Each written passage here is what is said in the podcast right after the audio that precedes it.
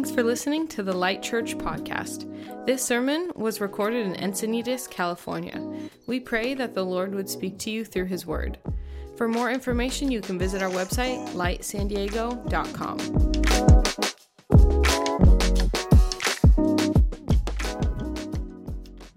If you have a Bible, and not that all of you might, um, but would you just take that out? And even if it's on your phone, um, feel free to just kind of take that out. This is this is a significant part of why we gather on Sunday mornings, um, every single week.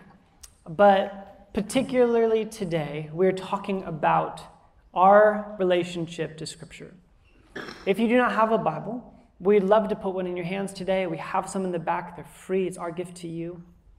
Um, but I would encourage you, whether you left yours at home, whether it's on your phone, you don't have one, um, get one.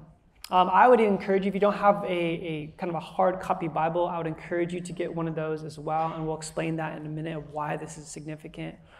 Um, but I want us just to kind of sit with this in, in our lap. And I want us to think about what this represents. And for you in your life, this could be uh, a myriad of different things. This book could represent um, something that's life giving. It's a kind of a regular part of your, your day. Maybe you open up your mornings with this. Maybe for you, this is a relic of your past, something that at one time you had a, some sort of connection with. Maybe for you, this has been used in, against you. It has been used to manipulate, or has been used to kind of uh, make you feel guilty. Uh, maybe for some of you, you're kind of indifferent. You're like, well, I, I know what that is. But I think the, what I find is my relationship to this book is consistently changing.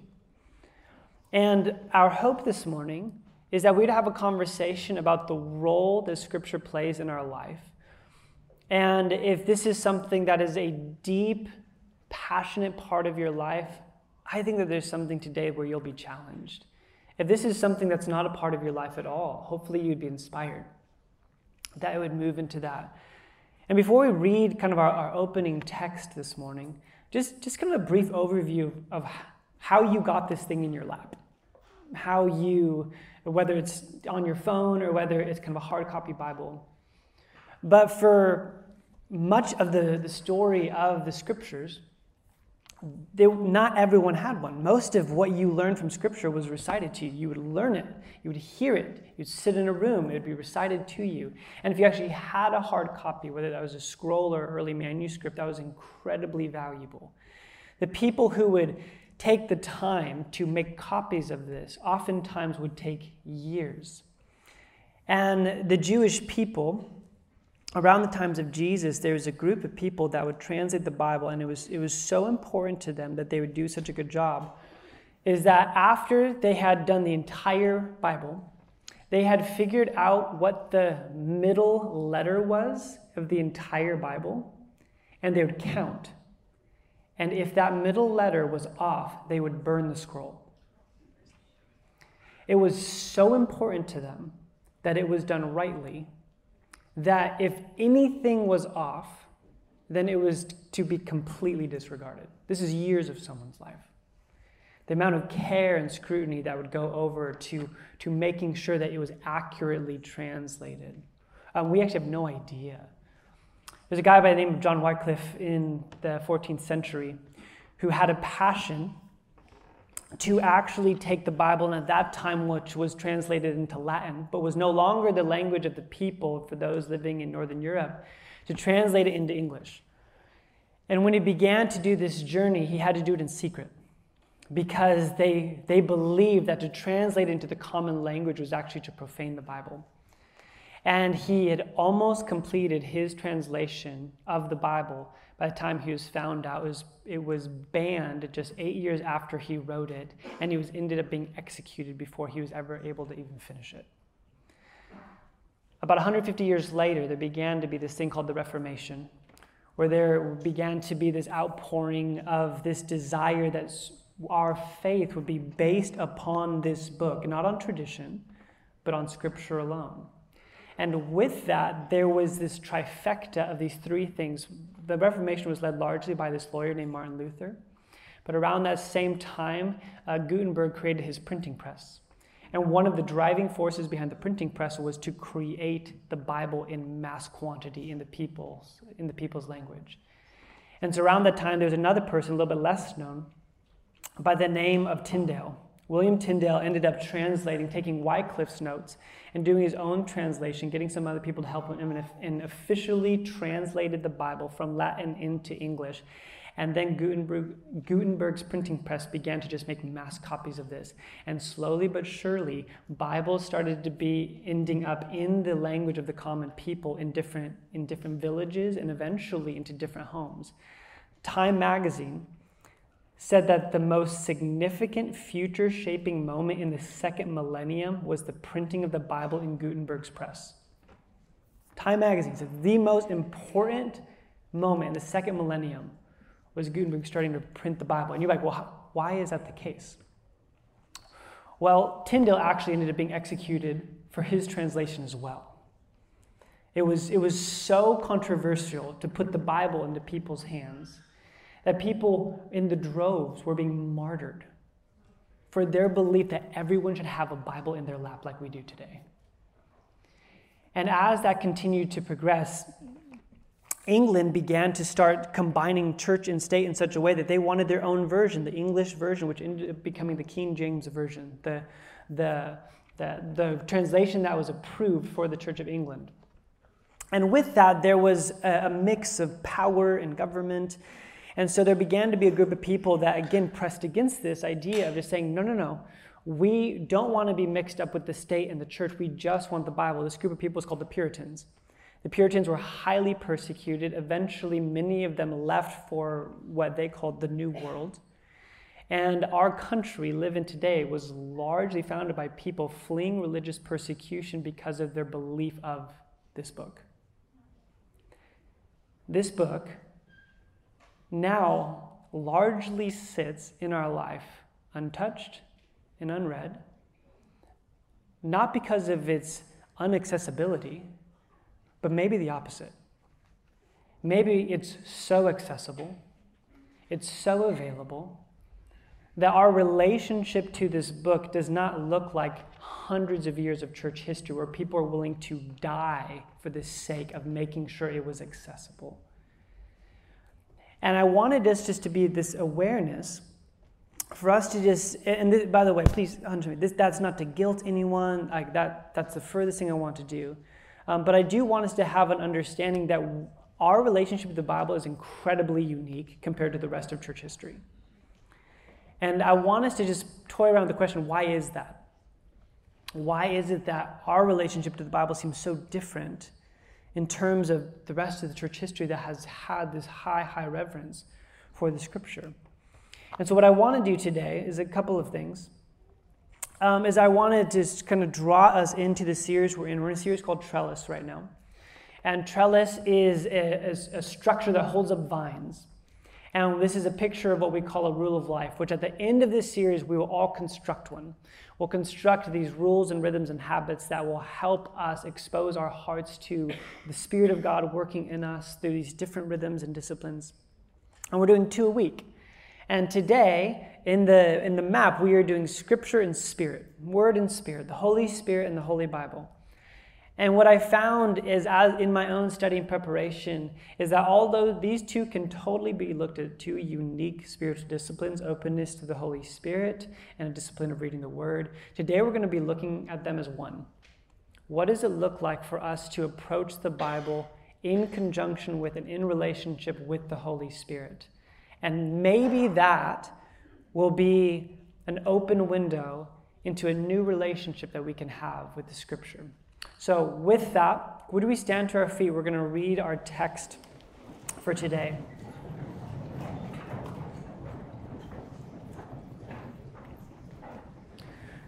We're going to be reading out Psalm chapter 1, verses 1 through 6. Uh, the Psalms are the Hebrew hymnal, right? This is the worship book for the Jewish people, the people of God, and the church. And so when we read this, this is the opening song. This is what orients us to the entire book of the Psalms and arguably the entire relationship to us with the scripture. So, Psalm chapter 1, Verse 1 says, Blessed is the one who does not walk in step with the wicked, or stand in the way that sinners take, or sit in the company of mockers, but whose delight is in the law of the Lord, who meditates on his law day and night. That person is like a tree planted by streams of water, which yields its fruit in season, and whose leaf does not wither. Whatever they do prospers. Not so the wicked. They are like chaff that the wind blows away. Therefore, the wicked will not stand in the judgment, nor sinners in the assembly of the righteous. For the Lord watches over the way of the righteous, but the way of the wicked leads to destruction. This is the word of the Lord. You may be seated.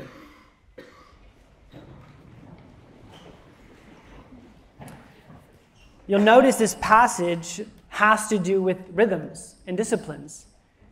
It talks about sitting, standing, walking, what you do in the morning and what you do in the night.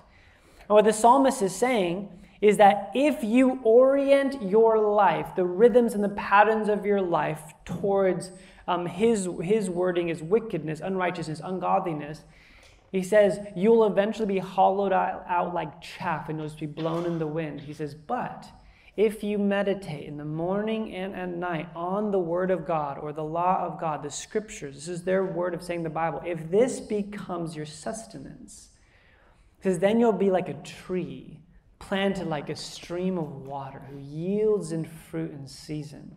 And he's using Jewish poetry to, to paint these two contrasting images.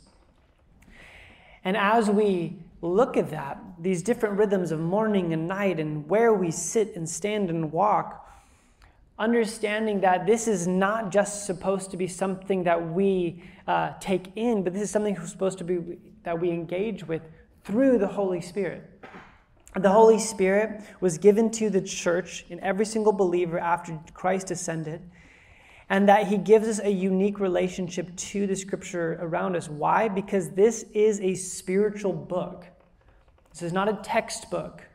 This is not a moral living book. This is a spiritual book, which means in order to read it, we need to engage our spirit.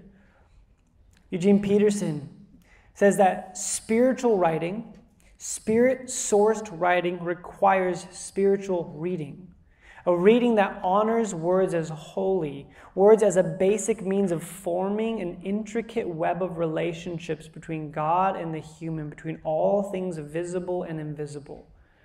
And you might be like, well, what does the scripture say that? If you look at 2 Timothy verses 3, or chapter 3, verse 16, it says, All scripture is God breathed. That Greek word breath is the same word for spirit that God's Spirit is actively involved. It's God breathed and is useful for teaching, rebuking, correcting, and training in righteousness, so that the servant of God may be thoroughly equipped for every good work. Or in Paul's letter to the Thessalonians, he says, Because our gospel did not come to you in word only, but also in the power, in the Holy Spirit, and with full assurance. You know how we lived among you for your benefit. R.T. Kendall, the British pastor, says, I cannot think of anything that would honor God more or threaten Satan more than the Word and the Spirit coming together simultaneously, as was demonstrated in the book of Acts. As long as these two remain separate to any degree, it becomes easier for the devil to keep the church from making a significant impact in the world. We need both. We need the scriptures and the spirit to be intertwined in our life. And that's really our hope and goal this morning is to be able to challenge how um, this is for all of us including myself how we approach the Bible. So three questions we're going to ask today in terms of the practice of a spirit-filled reading of scripture. Number 1, why do we need it? Why do we need that practice of engaging the Holy Spirit when we read the Bible? 2, how do we engage it practically? And thirdly, what can we expect from this new practice in our life that we're going to be instituting? Number one, why do we need it? Why do we need to be able to enter into relationship with the Bible with the Holy Spirit fueling us? Well, I want us to turn to the Sermon on the Mount, Matthew chapter 5. This is Jesus' greatest collections of teachings. It's, it's his, his kind of his manifesto for kingdom living. And in the very beginning and the very end of the Sermon on the Mount, he talks about the Bible. At the very beginning, in Matthew 5 17 says, Do not think that I've come to abolish the law or the prophets, which is a Jewish way of talking about the scripture. I have not come to abolish them, but to fulfill them. For truly I tell you, until heaven and earth disappear, not the smallest letter, not the least stroke of a pen will by any means disappear from the law until everything is accomplished. Therefore, anyone who seats, sets aside one of the least of these commandments and teaches others accordingly will be called least in the kingdom of heaven. But whoever practices and teaches these commandments will be called great in the kingdom of heaven. The key word we want to focus on there is when Jesus says, I did not come to abolish the law, which some people would like to assume. It's like, hey, Jesus came, we don't need the Old Testament, we, we just need to listen to what he says. Jesus doesn't think of the Bible like that. He says, no, I am the fulfillment. And we've talked about that here before, but that Greek word is so essential. It's the Greek word telos. If you think of the idea of telescope, it's where you're projecting to. What Jesus is saying is all of the Bible is pointing towards me. And therefore, every le- least stroke of a pen cannot be done away with because all of it is pointing towards me. It's being colored by me. And then he ends the Sermon on the Mount with these words. Says, Thank says, Therefore, everyone who hears these words of mine and puts them into practice is like a wise man who built his house on the rock. The rain came down and the streams rose and the winds blew and beat against the house, yet it did not fall because it had a foundation on the rock. So Jesus, in referencing himself, says that he is the telos and he is the rock. The Bible is pointing to Jesus as those things, the end goal and the rock. And the Bible's full of it. It's full of these messianic prophecies. There's 365 messianic prophecies that point to Jesus. And he fulfills every single one of them. But the verse I really want us to kind of hone in on here is John chapter 1, verse 14. It says that the Word, this Bible, became flesh and made his dwelling among us. Thank you, Jesus.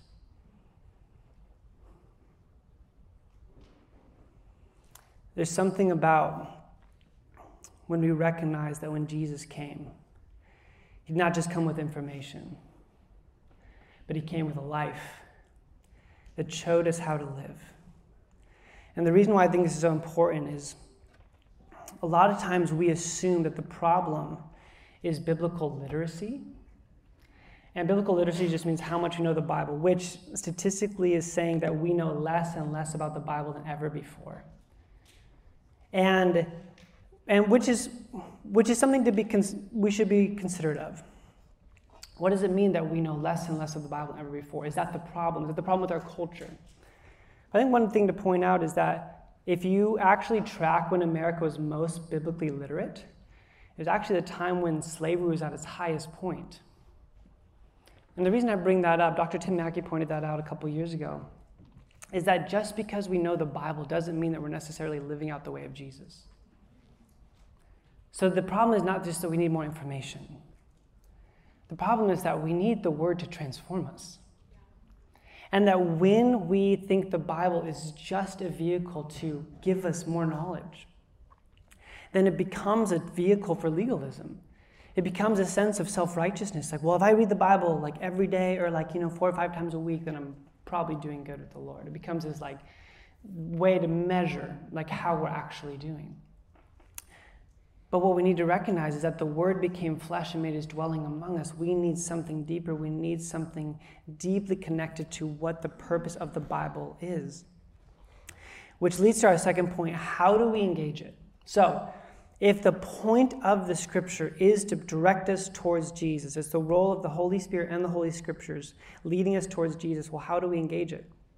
Well, if we go back to our text we read, in Psalm chapter 1, it says, Blessed is the one who delights in the law of the Lord and who meditates on the law day and night. That person is like a stream planted by streams of water, which yields its fruit in season, and whose leaf does not wither. Whatever they do prospers.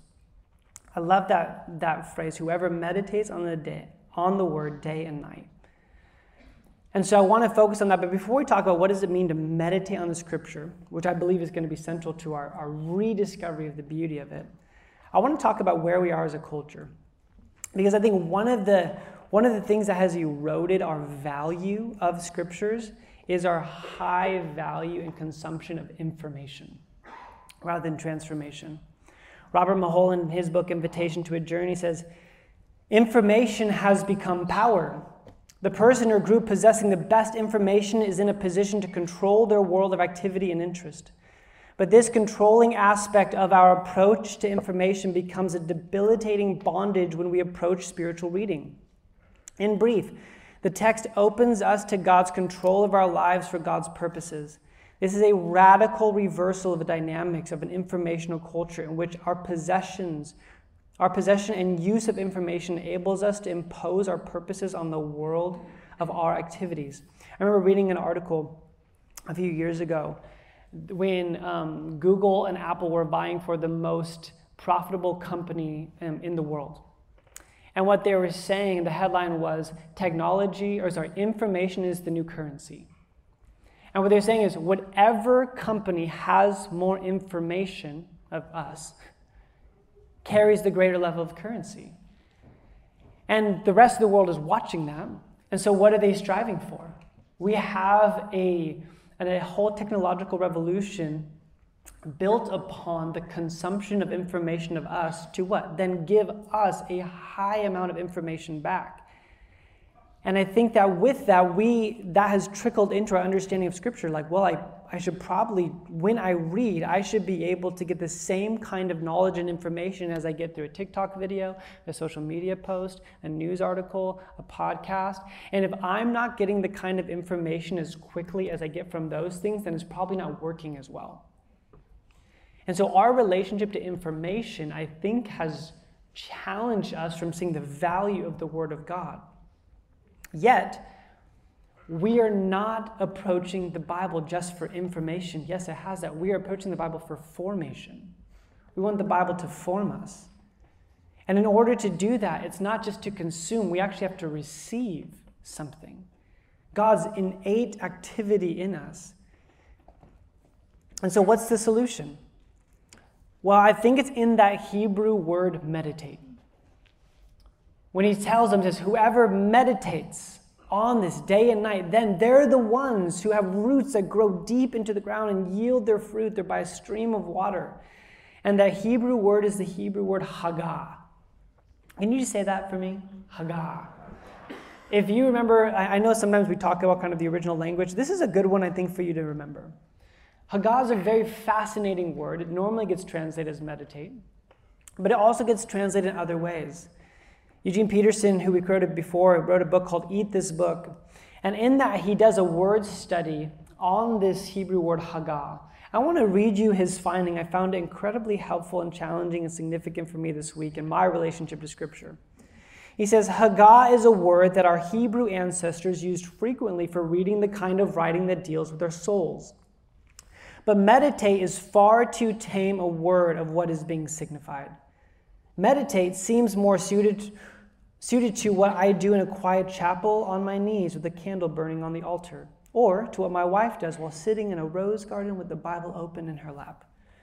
But when Isaiah's lion and my dog meditate, by the way, there, there's a verse in Hebrew that talks about a lion um, its prey chewing its prey. And he starts talking about his dog chewing a bone, just for reference sake, what he's talking about here. He says, But when Isaiah's lion and my dog meditate, they chewed and swallowed, using teeth and tongue, stomach and intestines. Isaiah's lion meditating his goat, if that's what it was, my dog meditating his bone.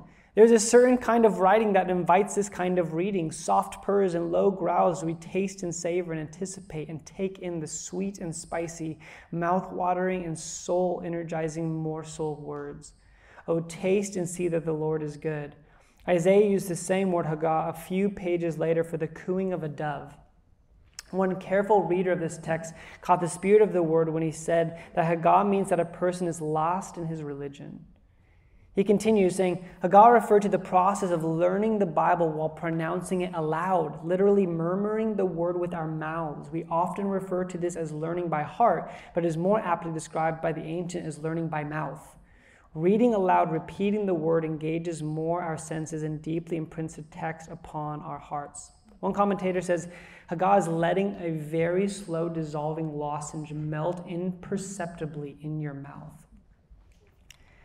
And so when he says to meditate on the Word of God, what he's saying is that that word is used to kind of to chew on something, to digest something, to and like a dove coos over something. It's, it's, again, it's strange language, but I found it very helpful for me this week. Is I don't read the Bible like that. I read it for like, hey, what's that verse? I can write down in my journal, and then I can like write a prayer, and then I can go and like get my kids ready for school. But what the the psalmist is saying is you need to chew on it over again. You need to digest it. It needs to get into your body. It needs to get inside of you. You need to sing over it, murmur the words. It needs to be something that comes a part of who you are. And so, what I want to do is, I want to point us to a practice that helps us meditate well. And this is the, the practice of Lectio Divina. Um, this is a journal that we have in the back. I still, I believe we still have some. The 12 bucks, if you don't have 12 bucks, feel free to just take one. Um, but Lectio Divina is, um, it means spiritual reading. And it's a tool that's been used for hundreds of years by the church to engage Scripture. And I want to walk through each of the steps of Lectio Divina, not to prescribe that this is how you have to read the Bible, because the Bible doesn't tell us this is how we have to read the Bible, but I do find incredibly helpful for me. And what I want to do is each one of these steps, I'm, I'm hoping that one of these might stand out for you that you can incorporate into how you engage the Bible. And so the practices are, and this is, by the way, this is Latin. Um, so this is taken from uh, kind of early church fathers uh, just outside of Rome. This is why these words sound extra fancy. They're not extra fancy, they're just Italian. So, uh, silencio, lectio, meditatio, oratio, contemplatio, and incarnatio. So, first, I would encourage you when you open up the Bible, the first practice is, is, is silence. So, actually, don't start by reading, start with silence to prepare that inner part of who you are for what God's going to say. And the reason why I think is so important and again, this is, by the way, this is something I've been trying to do. I do this, I do a lot of these regularly, but this week especially, I've been like, all right, God, I'm just going to approach the, the Bible differently. And so when I sit down, a lot of times before I even open up my journal or my Bible, or I even see what I'm going to read and start thinking, like, oh, I know what that book is, I know what that passage is, I just sit there in quiet and I pay attention. I pay attention to what I'm coming to that table with. For me, it's my like my dining room table. Every morning, around 5.30 or 6 i sit down and i sit there in silence. It's the only time my house is silent which is probably why i choose to do it then. And i just pay attention. I try and open myself up to what, what the lord might be wanting to do say to me. Again before i even open up my bible i'm just i'm aware and i'm paying attention to what the holy spirit might be doing. Carlo Carretto says prayer is like love. Words pour out at first then we are more silent and can communicate in monosyllables. In difficulties, a gesture is enough, a word or nothing at all. Love is enough. Thus, the time comes when words are superfluous. The soul converses with God with a single loving glance. Um, I just love that, that language. The soul converses with God with a single loving glance. It's almost like opening yourself up to God's gaze upon you. Psalm 46:10 says to be still and to know that I am God. Did you know that Psalm 46 is a chapter about war? It's not like David sitting in a pasture writing about being still.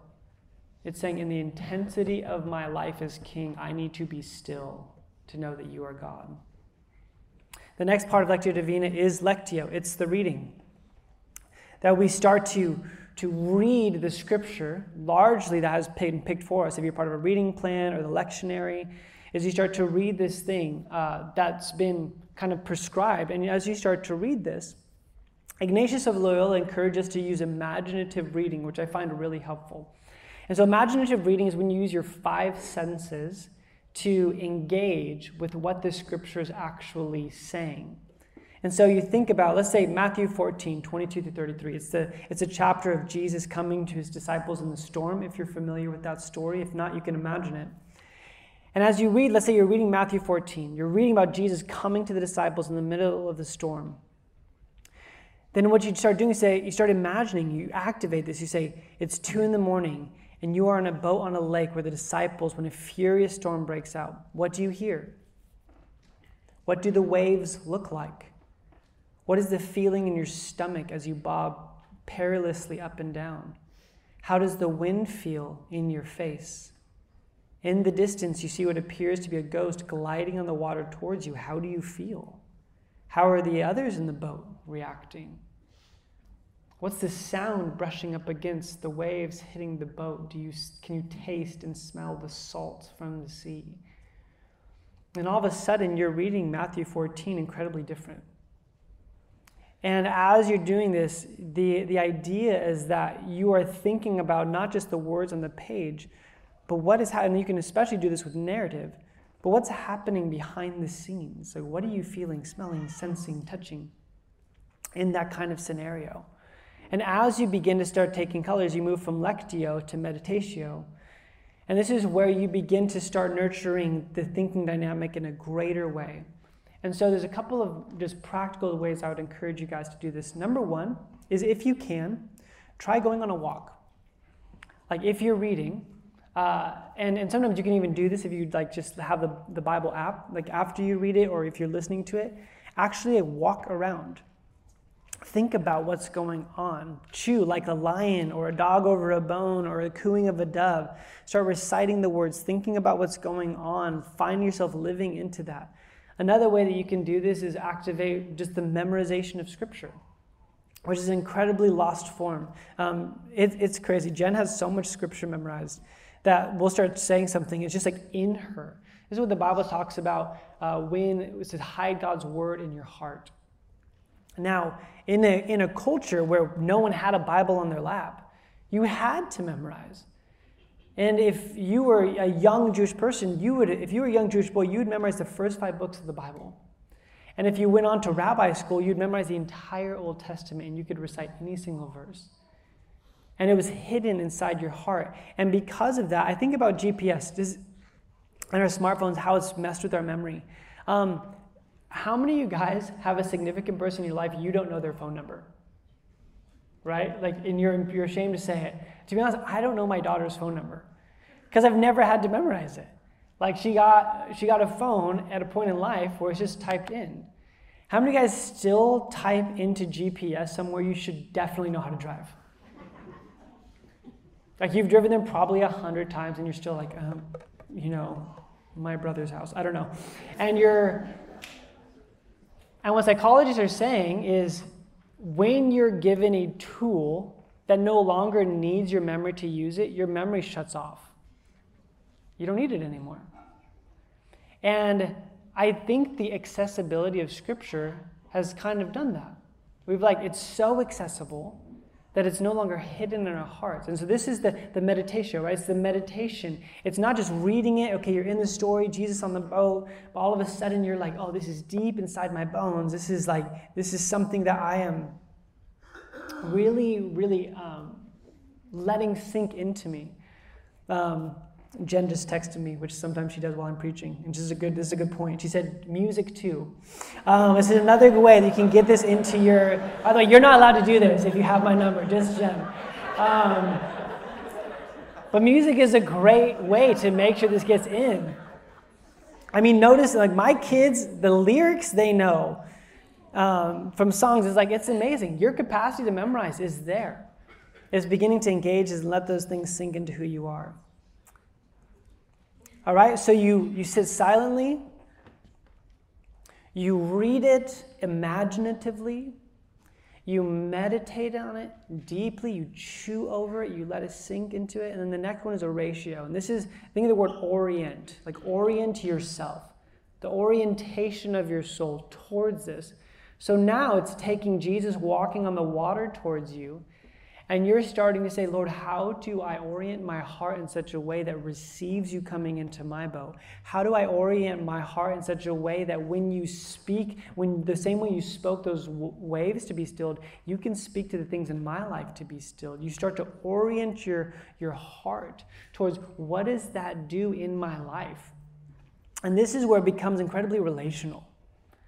That you're not just gaining information, you are allowing the, the words of Scripture to begin saying, Lord, will you change that? You can use tools like journaling, um, which we have that in our Lectio Divina. You can use examen prayer. The next, the next step after you kind of orient your life towards what you've been meditating on is contemplation or contemplatio, meaning you don't stop thinking about it as you leave the table. It becomes something that's kind of like a rock in your shoe that throughout the day you consistently are thinking back upon. And you're beginning to start saying, like, okay, this is now helping form how I see the world. Um, literally, this, this morning I was reading Psalm 119, which is the longest chapter in the entire Bible. And it's a verse, and the longest chapter in the entire Bible is about the Bible. It's about your love for the Bible. And I was reading it in the message translation, which sometimes is helpful for me just to read in different translations that get me out of my, like, oh, I already know that passage.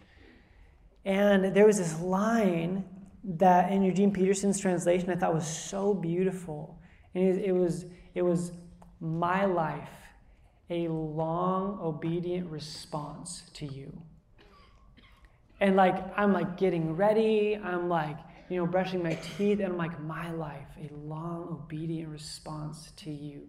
I'm like driving here this morning, I'm like, my life, a long, obedient response to you. It's that, that contemplation that moves beyond just like checking a box, like, okay, I read my Bible, Whew, I feel better about that weird, self righteous guilt thing I have going on inside me. And it's like, oh, I'm, I'm still chewing on this thing. The Japanese theologian Ken Shigematsu says, a tree planted by a stream is fed by the flowing water and the sun in ways that are not immediately perceptible to the eye. Water nourishes the tree's roots. The soil provides the roots with minerals, and the sun nurtures the tree as it activates photosynthesis. As water, soil, and sun nourish a tree, so the Word of God nourishes our soul. And I love like his imagery here. Like you don't, you can't see a tree getting nourished. You don't see it grow. But what happens is, as it continues to intersect with the water and the soil and the sun, and, act- and this activation starts to happen that begins to start bringing transformation to that tree, like our souls, when we have a spiritual reading of the scripture. And the reason why I wanted to point this out this morning is I think one of the reasons we feel discouraged when reading the scripture is that not every single time you read something, you're not just like having this like crazy like moment with the Lord you're like reading the Bible and like the reading of the day is in like Nahum or something, and you're just like, oh wow, I just, I guess I'm not doing this right. And the idea of having it being a habit of your life and a rhythm of your life is the reality is sometimes you don't know what's happening in your soul, but it's nourishing it. It's redirecting its flow and its attention. Which leads to the last practice of Lectio Divina, Incarnatio which is incarnation. It's the living out, which arguably, um, if we don't have this step, we've kind of missed the whole thing. The scripture was not meant to just inform you with more knowledge. Paul warns us that knowledge actually puffs up, but love builds up. So if we do all of these steps and we're contemplating and meditating and we're silent and we're using imaginative reading and we're fully getting it, but then we refuse or we choose not to live out in an incarnational way, then we've lost. The whole purpose of this book is to move us into a new way of living, it's to transform our hearts. John Wesley says, Whatever light you then receive should be used to the uttermost and that immediately.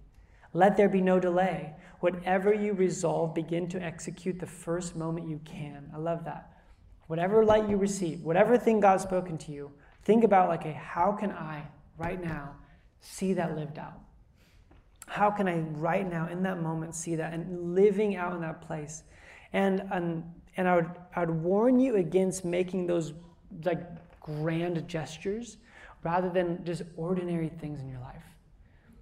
And not, not that there aren't moments where God speaks in these grand gestures to like sell everything and move somewhere and awesome. Those, if those happened every single day, you would look very confusing because you would just continue doing these things. But the reality is, most of the time, God's speaking in your ordinary life, is inviting you into greater levels of trust and love. So, if we know the goal is to move us towards Jesus, and we're willing to ask questions like how do we engage it, then the last question is, well, what can we expect from it? What can we expect is if we engage the scriptures in a way that looks more holistic, it looks more the way that we're living it out, we open ourselves up to it with the Spirit. What can we expect from it? Well, three things. These are kind of my last three things. I think we can expect repentance, reality, and relationship. When we read the Bible alongside the Holy Spirit of God, we will see repentance in our life. We will see a new reality, a deeper reality of our life, and we will have deeper intimacy in our relationship with Him. The first one is repentance. Romans 12, 1 through 2 says, Therefore, I urge you, brothers and sisters, in view of God's mercy, to offer your bodies as living sacrifices, holy and pleasing to God. This is your true and proper worship. Do not conform to the pattern of this world, but be transformed by the renewing of your mind. Then you'll be able to test and approve what God's will is, his good, pleasing, and perfect will. Do not conform to the pattern of this world, but be transformed by the renewing of your mind. It's repentance. Repentance just means a change of direction. So one of the one of the effects we'll see from Scripture is it changes our mind. It, it moves us out of what we would naturally think or what culture would want us to believe or what their circumstances are forcing upon us, and it changes our mind towards the way of Jesus. Secondly, it changes our reality. Revelations 10 9 uh, cites this really strange scene where the Apostle John and Patmos is having his visions, revelation of Jesus. In chapter 10, verse 9, it says, So I went to the angel and asked him to give me a little scroll, and he said to me, Take it and eat it. It will turn stomach sour, but in your mouth it will be as sweet as honey. And that image is actually the image that, that inspired Eugene Peterson's title of his book, Eat This Book where, where the angel looks to the Apostle John and he says, Take this scroll, don't read it, eat it. Like, have it in you. But the Apostle John's not the only person this happened to. In Ezekiel chapter 2, Ezekiel is told to eat the Word of God. Jeremiah 15, he's told to eat the Word of God. Arguably, when Jesus says that man cannot live on bread and bread alone, but on the Word of God, and he says, I am the bread of life, he's saying, Eat the Word of God. And all, all that's doing is when we say eat the word of God, I think what it's saying is it needs to be so in the inner part of who you are that actually starts to change the way you see everything on the outside of who you are. The whole book of Revelation, when John is told, eat this book, is a testament to an early persecuted church that believes Caesar is reigning that everything they're experiencing is not their truest version of reality, that Jesus is on the throne. And how do we know that when we read headlines and we get those emails from our bosses and we do all these things, how do we know what's real? We know it's real when we've eaten the book, when we let it get inside of us to the point where our whole sense of reality begins to be aligned with what Jesus calls the kingdom of God. I was reading this little book um, on my Sabbath by this French priest, and he was writing uh, this line that just like it was one of those things I was just chewing on this like this this phrase, I was meditating on this idea. He says, twice Jesus has this time where he looks at his disciples and he says, "Peace be with you." And he says, when Jesus says, "Peace be with you," he says he speaks it with the same force in which he spoke, "Let there be light." When Jesus says, let there be land and sea, let there be stars in the sky. When Jesus speaks, things are created. So when Jesus says, My peace be with you, it carries the same level of force as his creative activity.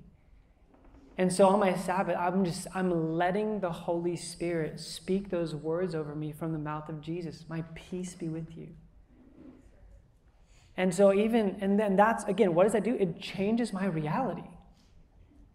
My reality is no longer predicated on what's going on around me or certain circumstances. I, the one who spoke the world into existence spoke peace into my life. Peace be with me. I was looking, I was, I was in a, a, store with my kids this week and I came across this um, book, this coffee table book said, The Ever Expanding Universe. And if you know that the universe is expanding, meaning when God spoke the universe into existence, it's still going. Like when God speaks, it doesn't just fall off. So when God speaks his peace over you, let that, let that just sit with you today. All of this is, is is from a deep sense of like, Lord, what do you like? You get to, I get to meet with you this morning, this, this evening, this place. And like I said, there are times it feels incredibly ordinary, and there's times I put down my pen, I'm like, I don't even know what that was saying. But every once in a while, when that becomes a rhythm in my life, there'll be these moments. It literally happened on Monday morning. I was sitting at Peet's Coffee, and I'm just like, and I'm just, I'm journaling. All of a sudden, I'm like, I could not have needed a better answer from the Lord for a question I was wrestling with. But if that wasn't just a part of my, my discipline, my rhythm of my life, I could have missed out on something that I so desperately needed. And then the last thing I just want to leave you with is going back to the, the whole goal of this. Please hear me. The whole goal of us spending an entire Sunday morning trying to re enchant our imaginations around the Word of God is not for us just to be better Christians read more, to be, to, or to be more biblically literate. All the, by the way, that, that's a great thing to do. But when we can re-engage Scripture in a deep, meaningful way, it leads us back to relationship with Jesus, and that is the goal. The Word of God, at its best, leads us back into communion with Jesus. A.W. Tozer, in his book, The Pursuit of God, says, The Bible is not an end in itself but a means to bring men and women to an intimate and satisfying knowledge of God, that they may enter into Him, that they may delight into His presence, may taste and know the inner sweetness of the very God Himself is the core and center of their hearts. I'm going to invite the worship team to, to come join me up here, and we're just going to spend some time communing with Jesus, letting our eyes be fixed on Him but as, as they do, I just want to go back to that, that verse we paused at earlier, John 1.14. The Word became flesh and made his dwelling among us. Through Jesus, we have the Bible lived out. The very nature, values, and person of God lived out in a powerful way. So, do me a favor, would you stand to your feet if you're able?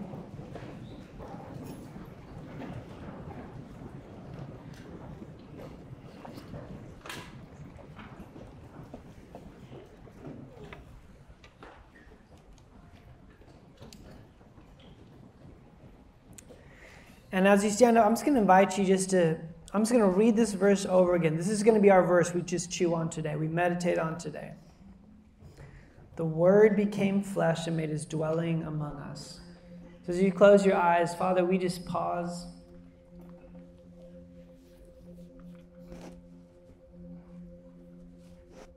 Lord, we want to thank you for the incredible gift of the Scriptures. That not only cost people great effort and time, but cost many people their, their life.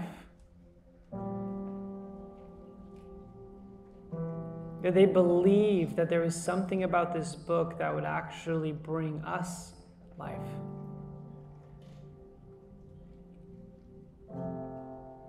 Jesus, thank you that you did not assign a textbook that has some sort of test at the end of our life. But as you gave us these scriptures, not only did you give us words, you gave us your life. That the Word became flesh and made his dwelling among us. Lord, I want to pray for those who've gotten into a rut. That you just help the Bible come alive to them again. But I pray for those who really struggle with reading the Bible. It's hard for them to comprehend, it's hard for them to find the time. Lord, I pray that graciously you just speak to their hearts of different ways that they can engage your word. That would be life giving to them. Maybe it's just turning on a chapter of scripture through their headphones and going for a walk. Maybe it's just reading a verse, starting there.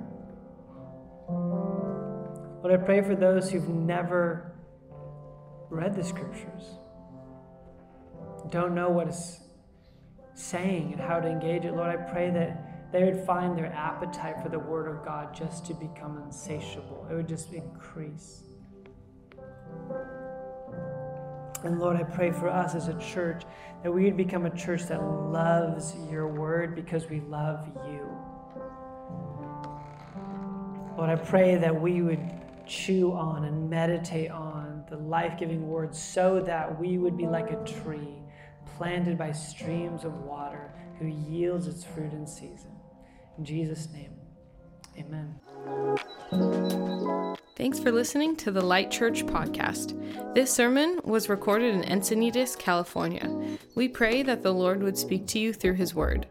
For more information, you can visit our website, lightsandiego.com.